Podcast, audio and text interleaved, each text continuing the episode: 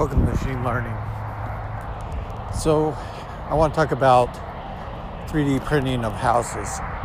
It's starting to look like uh, 3D printing uh, is going to be really popular for home construction because the cost of materials for the cement is significantly lower than for wood and um, drywall. So those have been really popular products because of the cost, but as inflation has been increasing, innovation has driven for a replacement material, and that's cement. Now, the problem that cement's had in the past is it's um, as it's being poured, it's kind of in a liquid form, and it doesn't have this consistency that you would need in 3D printing. But if you added certain um, amounts of sand, and different other materials, composite materials, you might get that uh, consistency when the injector is pouring it to um, to create the the um, the form that you want. And so you can have circular instead of having square rooms, you can have circular rooms. Uh, you can have different types of geometric shapes that you build with the cement and the door frames uh, you could put uh, support systems there and then paint or um, inject right up to the, the door frame and then over the door frame. You put in and different structural parts of the home you can add rebar and structural strength um, items. But for the most part the the 3d printing the cement is mixed automatically. Um, the robot follows the computer design and injects the cement there. So, um, one of the things that they also pointed out is that there can be certain expansion areas, just as cement uh, as it uh, hardens, contracts, or expands. Um, that there's these expansion gaps to allow for that expansion or contraction, and uh, and then that creates for a better a better uh, presentation and and uh, less defect. So in the cases where the Vulcan 2 was applied is for the homeless.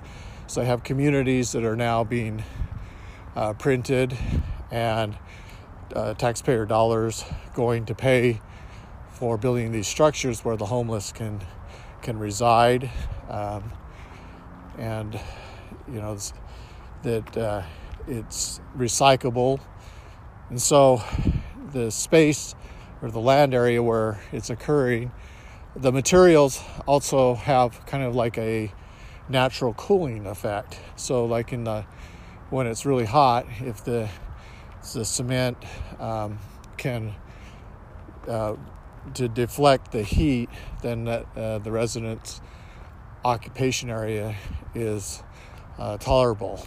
And so you, you don't need the AC. Now, that might be questionable. Let's say that the temperature is 88 inside the habitat. That would be very uncomfortable for me, and I would want AC to drop that down to 74. So, I mean, I guess if you're just talking about survivability, then it would be survivable at 88, but would it be comfortable? So again, these luxury items where electricity is required uh, would be necessary. Well, now if they solve the problem through nanomaterials and low-cost solar uh, photovoltaic cells, then it maybe it's possible to have a compressor that can um, exchange the heat from in the room uh, down into the ground or into the air. So you have some sort of heat exchanger. But that usually requires energy in order to operate that. All right, so Vulcan 2, interesting.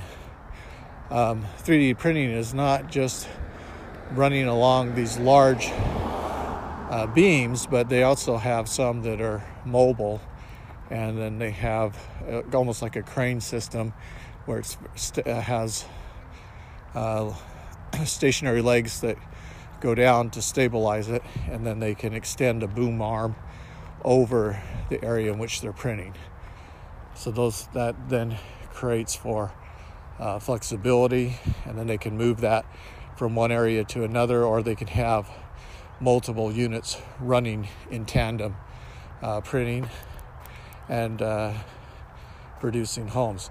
Now, this what's interesting is these homes right now are low cost because of the materials, and the question will be, uh, as I've stated before, how they will be used this to mass produce homes, and um, that the the style, architecture, etc. You know, the 2,000 foot or 2,000 square foot cement home may become something that is uh, prized by the rich, and so you know they these architectures in the forest where it's naturally blending into the surroundings, um, and you're capable of, of building a 2,000 square foot home in that environment may be something that the rich uh, desire, and so they would uh, help push and promote this new technology that's moving forward.